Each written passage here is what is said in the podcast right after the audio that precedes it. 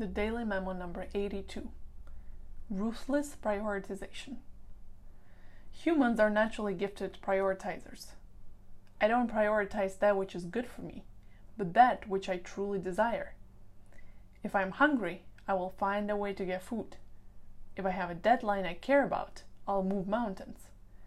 If I am procrastinating, I am actually doing that which is a priority for me at the moment.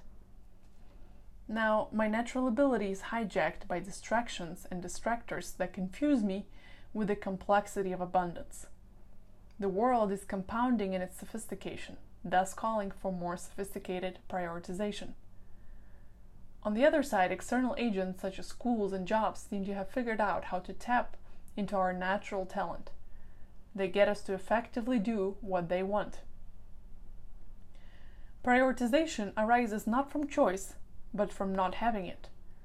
The success of my prioritization arises from the extent to which I can engineer an environment, a context, a circumstance with the necessary conditions to awaken my natural prioritization skills.